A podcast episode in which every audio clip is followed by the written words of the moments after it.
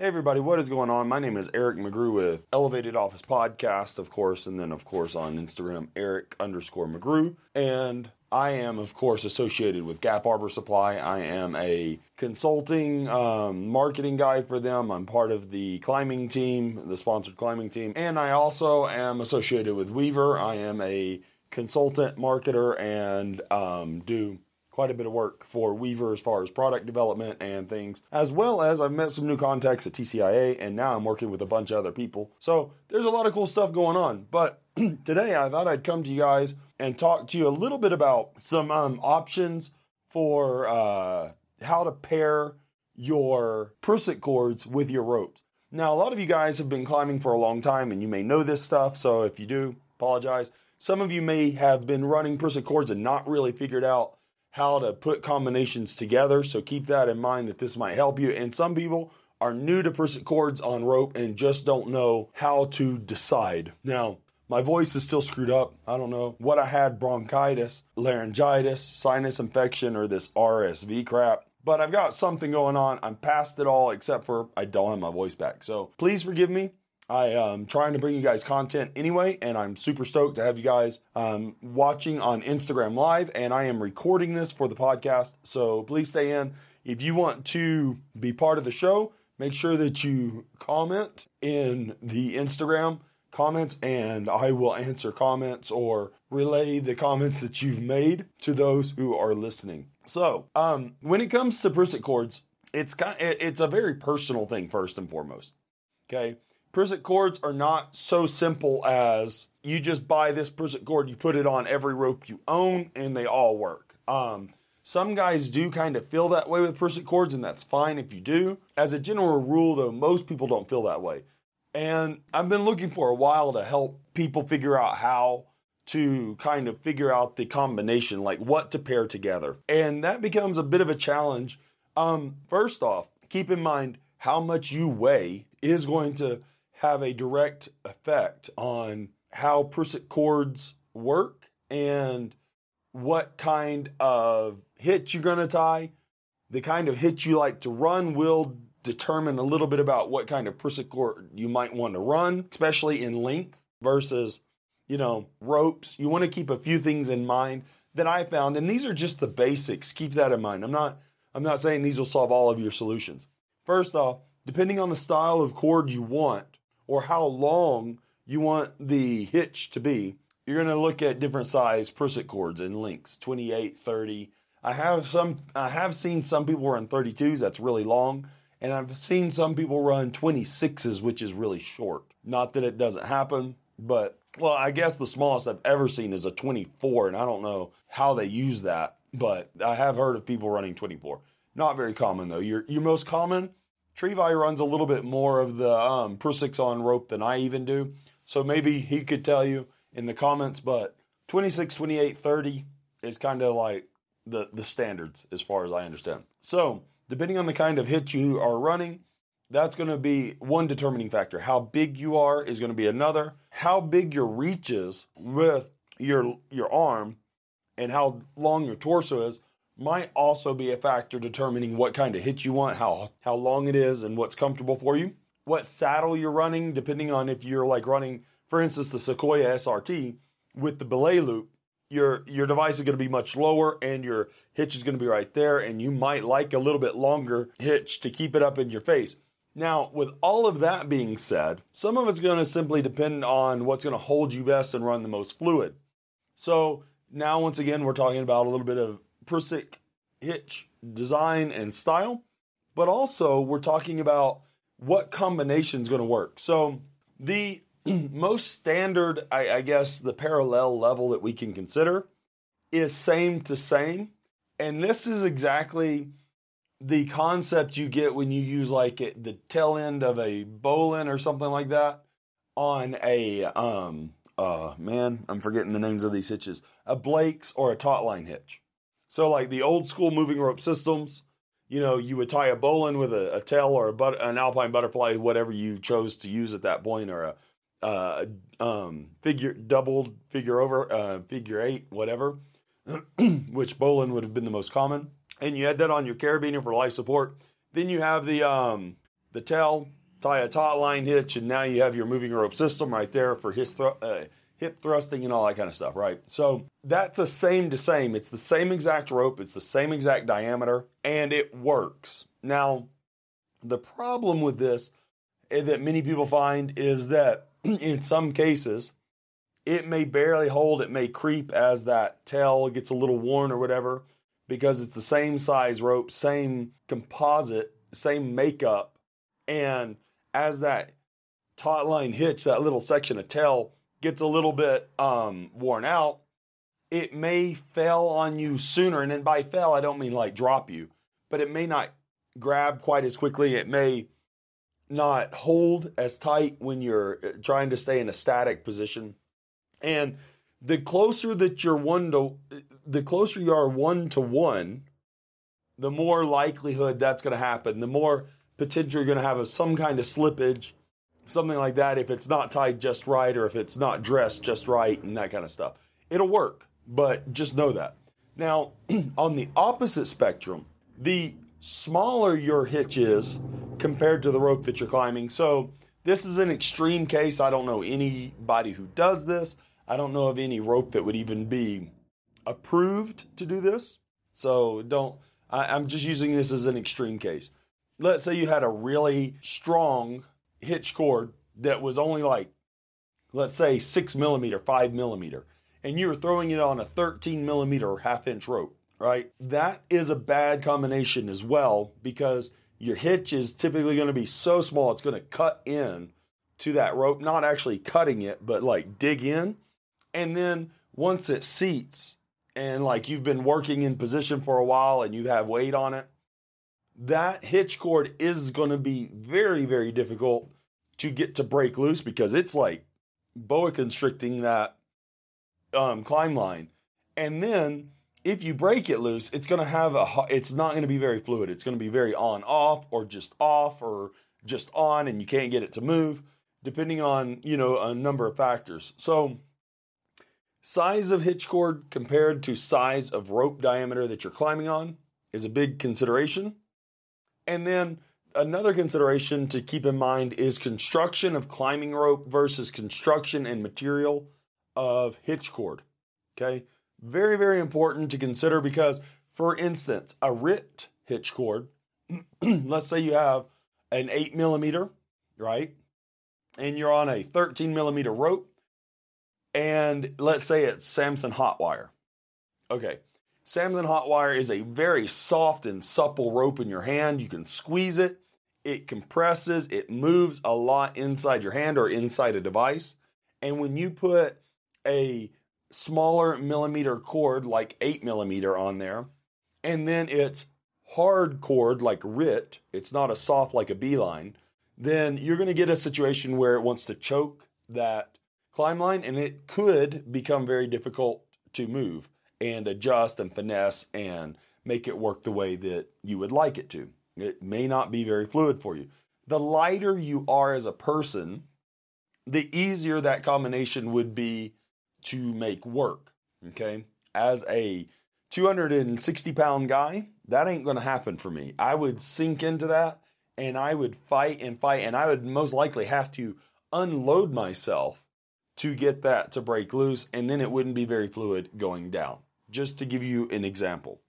Now, RIT cord, which is very hard, on like KM III Max, for instance, which is a very static and stiff rope, also can be a challenge to make work because both of them are so stiff in the structure and fiber, the fill, that they don't grab each other at all as a general rule, and it becomes a bit hard to get them to like cinch around each other. The the prusik to cinch around the um, climbing rope, and the climbing rope doesn't conform to the ridges in the prusik, so it doesn't want to grab as hard, and you might find that it creeps on you, and you might find that it is on faster than it. I mean, it's off faster than it goes on um, if you are in an unweighted position, you might find that the hitch cord kind of loses its hold. So, like if you're standing on a branch and you have a little bit of slack in your line,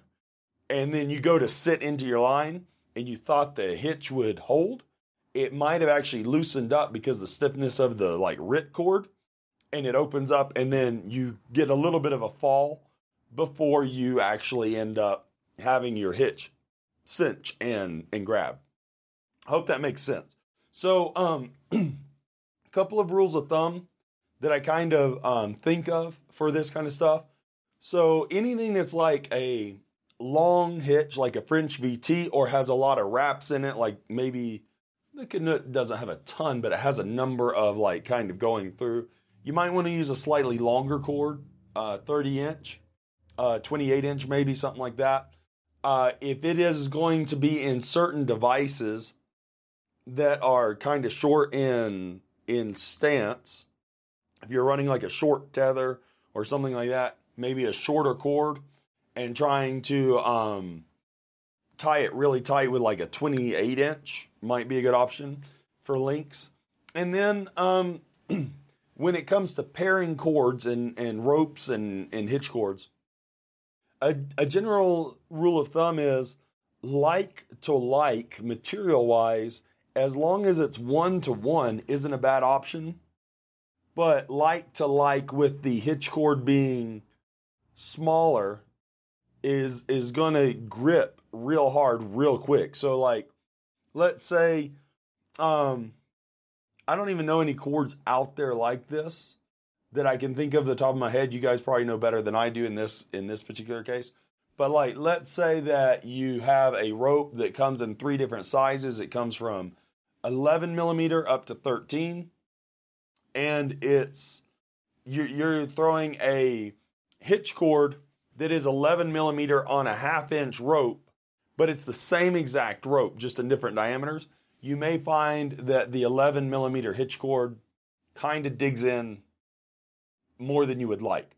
So if it's a soft and very supple rope in your hand, okay, you might want to go with a little bit tighter weave of a hitch cord like a RIT or the Sterling Tri um, Tritech kind of stuff. If it's a stiffer rope, medium to really stiff, you might want to go more with like uh, I should say the climbing rope. If it's like a medium to a static stiffness, you might want to go with a little bit softer of a hitch cord, like a beeline or something along those lines. Something that has a little bit more open fiber that's going to flatten out a little bit on each twist around the climbing line and kind of squish against it and really give you that that hold if that makes any sense. Now, these are very basic concepts of hitch cord versus rope and the nuances are so varied that these aren't rules. I'm not trying to tell you what to use and not to use. I'm trying to give you a principled guide to kind of start with and then figure out what works for you because I do know some guys who like a very soft hitch on a very soft climbing rope and they just love it. That's fine.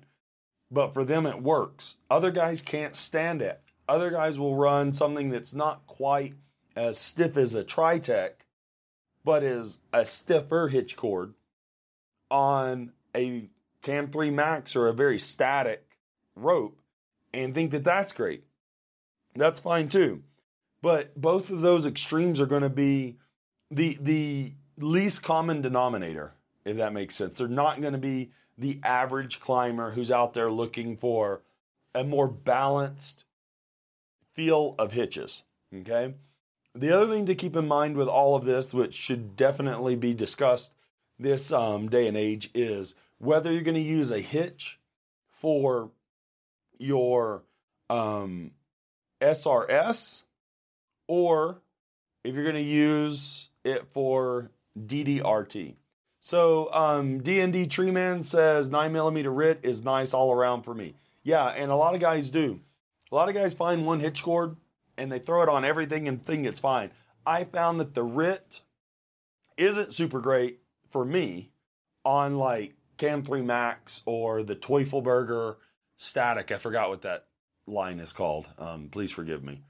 I, I can't remember the name of it, but that's just personal preference. Um, I like the RIT for me. Um, he so D and D Tree Man says he's running a hitch climber. Uh, I mean a hitchhiker. Yeah.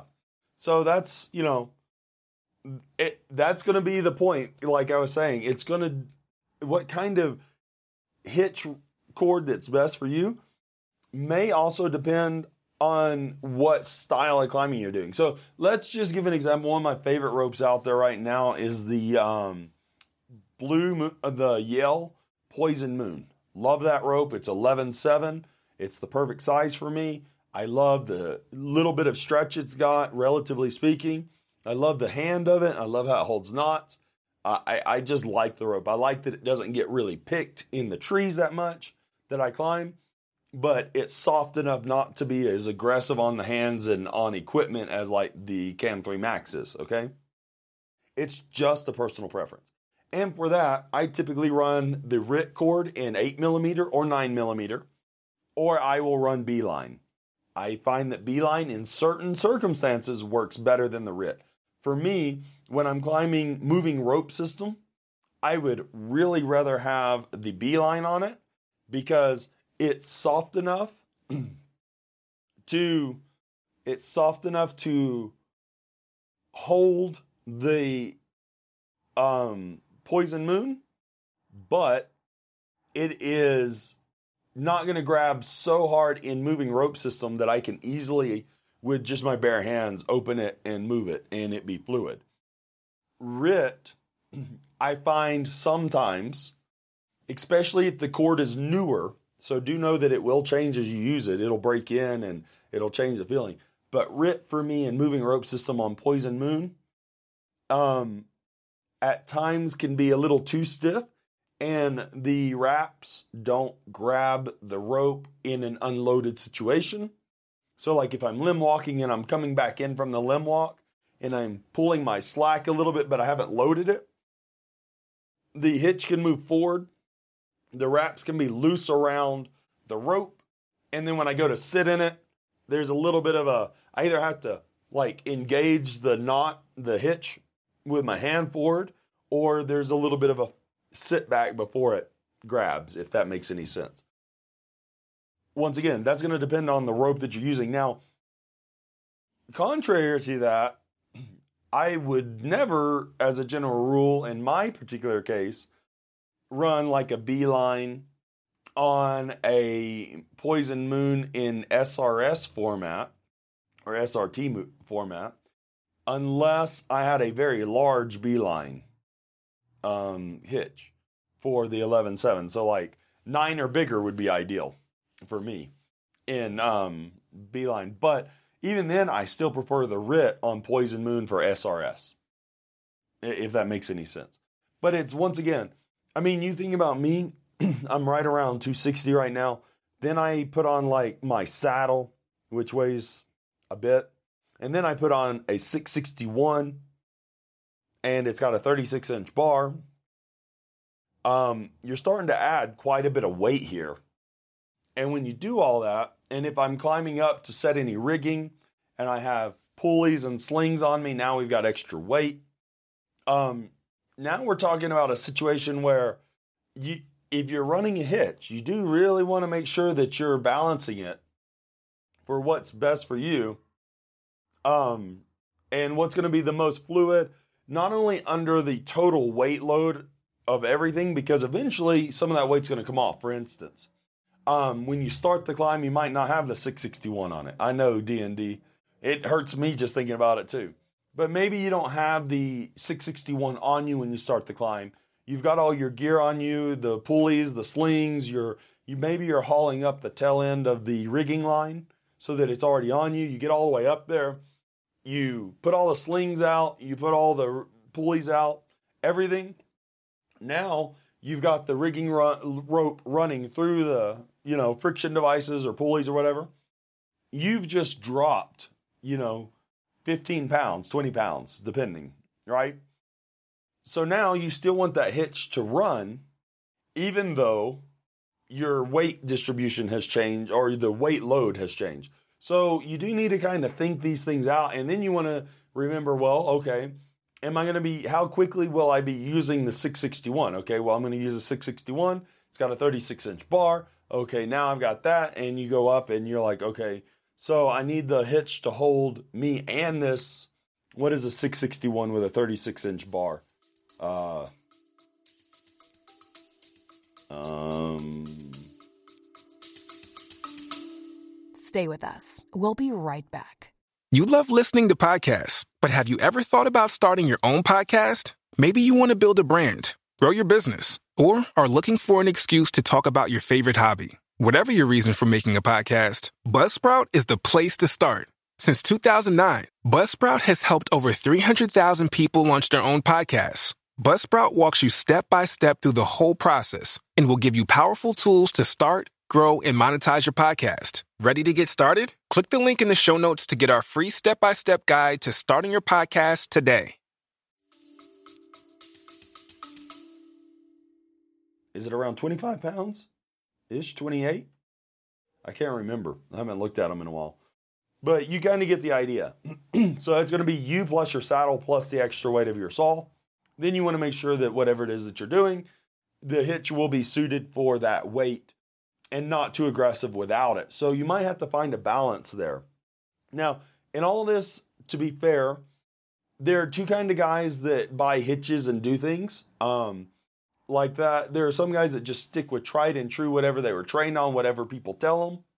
That's what they do, and they just learn to deal with it, and they like it because it's like consistent. They just know what it is, and they're never going to change that hitch. And ropes that are um, 36 inch bar the standard, not the light. I mean, I run a 661 with the Samura light bar and Archer chain, which makes it lighter than the steel light bar and stuff. No, the steel light bar is less weight than the Samura. It's just less durable. That's a whole nother topic though.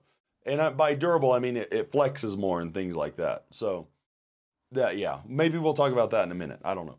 But so you can see that like there's those guys with hitches, and then there are the guys that they buy 50 different kinds of hitches, different lengths, different sizes, different materials, and then they all um, test them extensively, trying to figure out which one they like the best. And some will have multiple hitches that or hitch cords that they run multiple different styles. So, like I said, me with Beeline for my um, moving rope system versus RIT for SRS or SRT. That's my preferred setup options. Some will run it if they're doing a lot of like lateral or very sharp angle limb locks. They'll run one hitch cord, or maybe they prefer a specific hitch cord with the um, uh, rope wrench versus non um, rope wrench. Like if they're running the hitchhiker, or if they're going to um, run the chicane which is similar but not the same. Or, I mean, like now we have the new ISC Apex. So, depending on what you're running for your, you know, your um, setup might depend on what hitch cord, what size, what length, and what kind you want to run. Uh, not only in brand, but also in makeup, soft versus a harder, you know, uh, hitch cord. So, sometimes the best thing you can do is just simply get out there and test them, right? Um, and it does make a difference. Like if you're in a pine tree and it's pitchy, maybe you're going to use one kind of rope and one kind of hitch.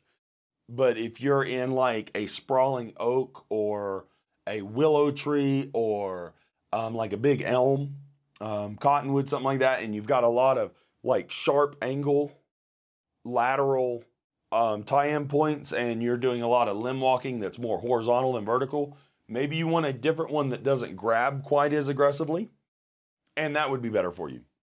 So, one hitch cord for everything is kind of a short-sighted mentality, in my opinion, and, and I don't mean to offend anybody, but I'm saying there's probably a better option for at least some of your setups that another cord might be able to give you but you have to test it and play with it and figure out what that is. Okay, that's very important. It's it's super important to me to test. But then again, I come from a very analytical standpoint on things, and I do a lot of product testing for companies because that's how my mind works, and I don't like to settle for just good enough. I like it to be the best that I can realistically make it.